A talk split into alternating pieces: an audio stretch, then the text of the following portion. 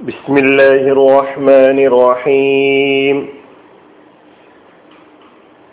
സൂറത്തുൽ അല ആയത് നമ്പർ പതിനാല് പതിനഞ്ച് قد أفلح من تزكى വിശുദ്ധി വരിച്ചവൻ തീർച്ചയായും വിജയിച്ചു وذكر اسم ربه فصلى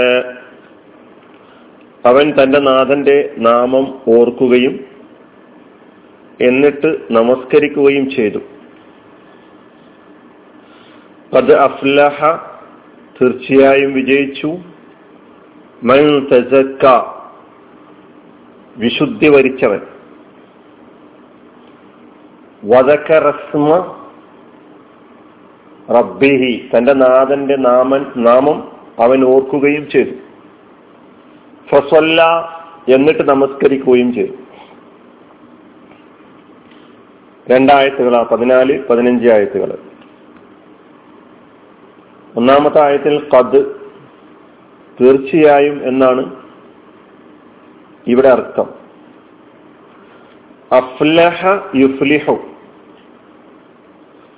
അഫ്ലഹ വിജയിച്ചു. നേരത്തെ പഠിച്ചിട്ടുണ്ട് ആ കലിമത്ത്. അഫ്ലഹ മാലയ ഫിയലാണ് യുഫ്ലിഹു അതിന്റെ മുതാര്. വിജയിച്ചു. കഥ അഫ്ലഹ തീർച്ചയായും വിജയിച്ചു. മൻ തസക്ക മൻ ഇസ്മു മൗസൂൽ അല്ലതി എന്ന അർത്ഥത്തിൽ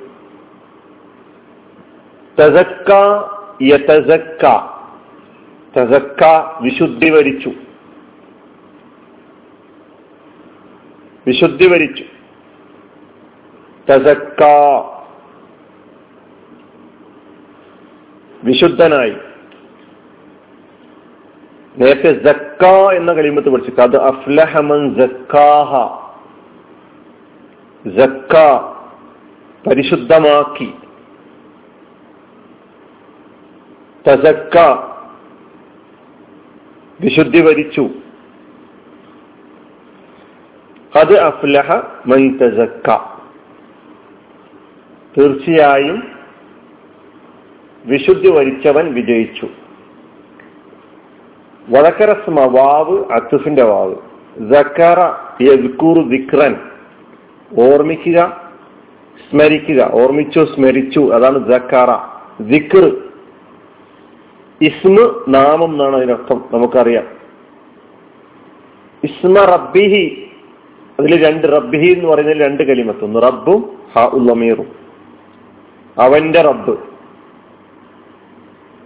വദക്കറസ്മ റബ്ബിഹി തന്റെ നാഥന്റെ നാമം അവൻ ഓർക്കുകയും ചെയ്തു. ഫസ്വല്ല രണ്ട് കഴിമത്തുകൾ ഒന്ന് ഫ അത്തുഫിന്റെ എന്നിട്ട് സ്വല്ല. അവൻ നമസ്കരിച്ചു. സ്വല്ല അവൻ നമസ്കരിച്ചു. സ്വല്ല യുസല്ലി സ്വലാത്തൻ. പ്രാർത്ഥിച്ചു നമസ്കരിച്ചു എന്നുള്ളതാണ് അർത്ഥം. ഫഹുവ മുസല്ലിൻ. നമസ്കരിക്കുന്നവന് മുസല്ലി. നമസ്കരിക്കുന്ന സ്ഥലത്തിന് മുസല്ല. മുസല്ല. എന്നാണ് പറയാം. ഇതാണ് ഈ രണ്ടായത്തുകളുടെ പദാനുപത അർത്ഥം. നേരത്തെ വന്ന പല കലിമത്തുകളും ഇതിലുണ്ട്. അതുകൊണ്ട് തന്നെ നമുക്ക് പെട്ടെന്ന് മനസ്സിലാക്കാൻ കഴിയും. കത് അഫ്ലഹ മൻ തസക്ക. വിശുദ്ധി കൈവരിച്ചവൻ തീർച്ചയായും വിജയിച്ചു എന്നാണല്ലോ അർത്ഥം പറഞ്ഞത്. ഇബിൻ അബ്ബാസ് റളിയല്ലാഹു അൻഹു ഈ ആയത്തിനെ വിശദീകരിച്ചുകൊണ്ട് മൻ ഐ തതഹറ ഷിർക്കിൽ നിന്ന് വിശുദ്ധി കൈക്കൊള്ളുക ഷിർക്കിൽ നിന്നും മോചനം നേടുക. കഥാത വിശദീകരണമായി നൽകിയത് തസക്ക മൻ തസക്ക എന്ന് പറഞ്ഞാൽ അദ്ദ ജക്കാത്ത മാലിഹി തന്റെ സമ്പത്തിന്റെ ജക്കാത്ത് നൽകി എന്ന ജക്കാത്ത് എന്ന് പറയുന്ന ജക്കാത്തുൽ മാലുമായി ബന്ധപ്പെട്ട ഒരു തലത്തിൽ നിന്നുകൊണ്ടുള്ള വിശദീകരണമാണ് അദ്ദേഹം നൽകിയിട്ടുള്ളത്. ഇവിടെ എല്ലാതരം മാലിന്യങ്ങളിൽ നിന്ന് കുഫറും ഷിർക്കും വർജിച്ചുകൊണ്ട് സത്യവിശ്വാസം കൈക്കൊള്ളുക ഇതാണ് വിശുദ്ധി കൈക്കൊണ്ടു തസക്ക എന്ന് പറയുമ്പോൾ അർത്ഥമാക്കുന്നത്. ദുസ്വഭാവങ്ങൾ വെടിയുക സൽസ്വഭാവങ്ങൾ സ്വായത്തമാക്കുക ദുർ ദുർവൃത്തികൾ വെടിയുക സൽക്കർമ്മങ്ങൾ അനുഷ്ഠിക്കുക ഇതൊക്കെ എന്ന ആ പദത്തിന്റെ അർത്ഥതലത്തിൽ ഉൾപ്പെടുന്നു. ആരാണ് യഥാർത്ഥത്തിൽ വിജയിക്കുന്നത്? ഇപ്പൊ വിജയം എന്നത് സാധാരണഗതിയിൽ ഒരു ഭൗതിക കാഴ്ചപ്പാടിലൂടെ കാണുന്ന ആളെ സംബന്ധിച്ചിടത്തോളം അവർക്ക് ജീവിത വിജയം എന്നത് നല്ല ഭക്ഷണവും ആഡംബര ജീവിതവും കൊട്ടാര സമാനമായ വീടും സമ്പത്തും സന്താനങ്ങളും ഇങ്ങനെ തുടങ്ങിയ കാര്യങ്ങൾ വേണ്ടത്ര ഉണ്ടാവുക. അതുപോലെ തന്നെ ജീവിതത്തിൽ പേരും പ്രശസ്തിയും സ്വാധീനവും നേടുക. ഇതാണ് വിജയത്തിന്റെ മാനദണ്ഡമായും അത്തരം കാര്യങ്ങൾ നേടിയെടുക്കുന്നവരാണ് യഥാർത്ഥ വിജയികൾ എന്നുമാണ് സാധാരണഗതിയിൽ ഭൗതികമായ കാഴ്ചപ്പാടോടുകൂടി കാണുന്ന ആളുകൾ മനസ്സിലാക്കിയിട്ടുള്ളത്. എന്നാൽ ഈ പ്രപഞ്ചത്തെയും പ്രപഞ്ചത്തിന്റെ മുഴുവൻ സത്യജാലങ്ങളെയും പടച്ച റബ്ബ് വിജയത്തിന്റെ മാനദണ്ഡം ഭൗതികതയുടെ ആധിക്യമല്ല നേരെ മറിച്ച്. അത് വിശ്വാസത്തിന്റെയും ധാർമ്മികതയുടെയും സൽസ്വഭാവത്തിന്റെയും ഇങ്ങനെ തുടങ്ങി. ദൈവം തമ്പുരാൻ വേദഗ്രന്ഥങ്ങളിലൂടെ മനുഷ്യൻ ആർജിച്ചെടുക്കണം എന്ന് ആവശ്യപ്പെട്ടിട്ടുള്ള സൽഗുണങ്ങളുടെ ഫലമായിട്ടുണ്ടാകുന്ന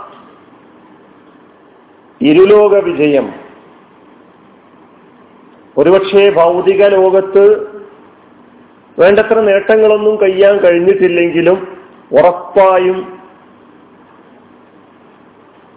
മനസ്സിലാക്കാൻ കഴിയുന്ന സന്തോഷിക്കാൻ കഴിയുന്ന പാരത്രിക വിജയത്തെക്കുറിച്ചുള്ള ഉത്തമ വിശ്വാസം പുലർത്താൻ കഴിയുന്ന ആ വിജയമാണ് യഥാർത്ഥ വിജയം പരലോക വിജയമാണ് യഥാർത്ഥ വിജയം എന്നാണ് പഠിപ്പിക്കപ്പെട്ടിട്ടുള്ളത്.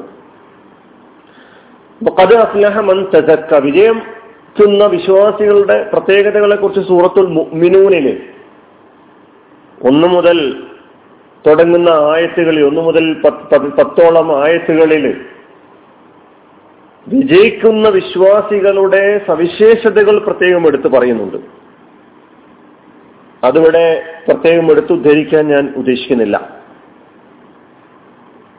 പിന്നെ ഈ സംസ്കരിച്ച വിശുദ്ധി കൈവരിച്ച വിജയം കൈവരിക്കുന്ന ഇവരുടെ പ്രത്യേകത അള്ളാഹു ഇവിടെ രണ്ടാമത്തെ ആയത്തിൽ പറയുന്നത് വദക്കറസ്മ റബ്ബിഹി ഫസൊല്ല. ഇവിടെ ദിക്കർ എന്ന് പറയുന്ന ഒരു സംഗതിയുണ്ട് ദൈവസ്മരണ. ചിലരെ സംബന്ധിച്ചിടത്തോളം ദൈവസ്മരണ ചില കാട്ടിക്കൂട്ടലുകളാണ്. എന്നാൽ യഥാർത്ഥത്തിൽ സിഖർ എന്ന് പറയുന്നത് അള്ളാഹുവിനെ കുറിച്ചുള്ള യഥാർത്ഥ ബോധം നിലനിർത്താൻ സാധിക്കുന്ന ഒന്നാണ് എന്നുള്ളതാണ്. കേവലം ഓർക്കുക എന്നതിനും അപ്പുറം താൻ ആരെക്കുറിച്ചാണ് സ്മരിക്കുന്നത്? അവന് വിധേയപ്പെടുക എന്ന സന്ദേശം കൂടി നമുക്ക് ഈ പതിനഞ്ചാമത്തെ ആയത്തിന് അതുകൊണ്ടാണ് ഫസ്വല്ല എന്ന് പറഞ്ഞത്. അള്ളാനെ ഓർത്ത് മൂലക്കിരിക്കാൻ പറയല്ല. നേരെ മറിച്ച് ആ ഞാൻ ഓർക്കുന്ന ദൈവം തമ്പുരാൻ നിഷ്കർഷിച്ചിട്ടുള്ള വിധിവിലക്കുകൾക്കനുസരിച്ച് ഇവിടെ പ്രത്യേകം നമസ്കാരത്തെ എടുത്തു പറഞ്ഞുകൊണ്ട് അവൻ നമസ്കരിക്കുകയും ചെയ്യുന്നു എന്ന് പറഞ്ഞുകൊണ്ട് താൻ വിശ്വസിക്കുന്ന താൻ മനസ്സിലാക്കിയിരിക്കുന്ന ദൈവത്തെ അനുസരിക്കാൻ പ്രായോഗികമായി ഞാൻ സന്നദ്ധനാണ് എന്നതാണ് വതക്കറസ്മ റബ്ബിഹി എന്ന് പറഞ്ഞതിന്റെ ഉടനെ ഫസൊല്ല എന്ന് പറഞ്ഞുകൊണ്ട് അവതരിപ്പിക്കുമ്പോൾ ഉദ്ദേശിക്കുന്നത്. അത് വല്ലാത്തൊരു പ്രയോഗമാണ്. അള്ളാനെ ഓർത്ത് ഒരു മൂലയിൽ കൂടിയിരിക്കാനല്ല പറഞ്ഞിട്ടുള്ളത്. പ്രായോഗികമായി ആ ദൈവസ്മരണയുടെ ദിക്കുറുള്ളയുടെ പ്രായോഗിക തലത്തെക്കുറിച്ചുള്ള ചിന്തയാണ് നമുക്ക് ഈ ആയത്ത് നൽകുന്നത് എന്ന് നമ്മൾ മനസ്സിലാക്കേണ്ടതുണ്ട്. വടക്കറസ്മറബിഹി ഫസല്ല എന്ന ഈ ആയത്ത് രണ്ട് കാര്യങ്ങൾ ക്രമപ്രകാരമാണ് പറഞ്ഞിട്ടുള്ളത്. ഒന്ന് അള്ളാഹുവിനെ ഓർക്കുക പിന്നെ നമസ്കരിക്കുക എന്നാണ് പറഞ്ഞിട്ടുള്ളത്. അതുകൊണ്ടാണ് നമസ്കാരത്തിന്റെ തുടക്കം അള്ളാഹു അക്ബർ എന്ന കൂടി ആയിട്ടുള്ളത് ഈ സൂക്തത്തിന്റെ അല്ലെങ്കിൽ അങ്ങനെ ആ ദിക്കർ നിശ്ചയിച്ചിട്ടുള്ളത് ഈ സൂക്തത്തിന്റെ നിർദ്ദേശപ്രകാരമാണ് എന്ന് പറയപ്പെട്ടിട്ടുണ്ട്. അള്ളാഹുവിന്റെ റസൂൽ നമുക്ക് പഠിപ്പിച്ചു തന്നിട്ടുള്ള നമസ്കാരക്രമത്തിന്റെ ഓരോ ഘടകവും ഖുർആാനിക സൂചനകളുടെ അടിസ്ഥാനത്തിലാകുന്നു എന്ന് മനസ്സിലാക്കാൻ ഈ ആയത്ത് മതിയായതാണ്. അത് റസൂൽ സല്ലാ അലൈഹി സ്വലമക്ക് മാത്രമേ സാധിക്കുകയുള്ളൂ. ഖുർആാനിക ആയത്തുകളുടെ സൂചനകളാണ് നമ്മൾ അനുഷ്ഠിക്കുന്ന നമസ്കാരത്തിലെ ഓരോ ഉപചാരങ്ങളും എന്ന് നാം മനസ്സിലാക്കേണ്ടതെന്ന് മാത്രമല്ല അതിനിടയിൽ നാം ഉരുവിട്ടുകൊണ്ടിരിക്കുന്ന ഓരോ ദിക്കറുകളും അതൊക്കെ ഖുർആാനികമായ ആയത്തുകളുടെ സൂചനകളുടെ സാക്ഷ്യങ്ങളാണ് എന്ന് നാം മനസ്സിലാക്കേണ്ടതുണ്ട്. ഇതാണ് ഈ രണ്ട് ആയത്തുകളുടെ അർത്ഥവും അതിന്റെ വിശദീകരണവും. അള്ളാഹു സുബാനുവ താല വിശുദ്ധമായ ജീവിതം നയിക്കുന്ന യഥാർത്ഥ അടിയങ്ങളുടെ കൂട്ടത്തിൽ നാം ഏവരെയും ഉൾപ്പെടുത്തി അനുഗ്രഹിക്കുമാറാകട്ടെ. വാഹൃദാന അനിൽഹമുല്ലാഹി റബ്ബിൽ ആലമി അസ്സാം വലൈക്കും വാഹമത്തുള്ള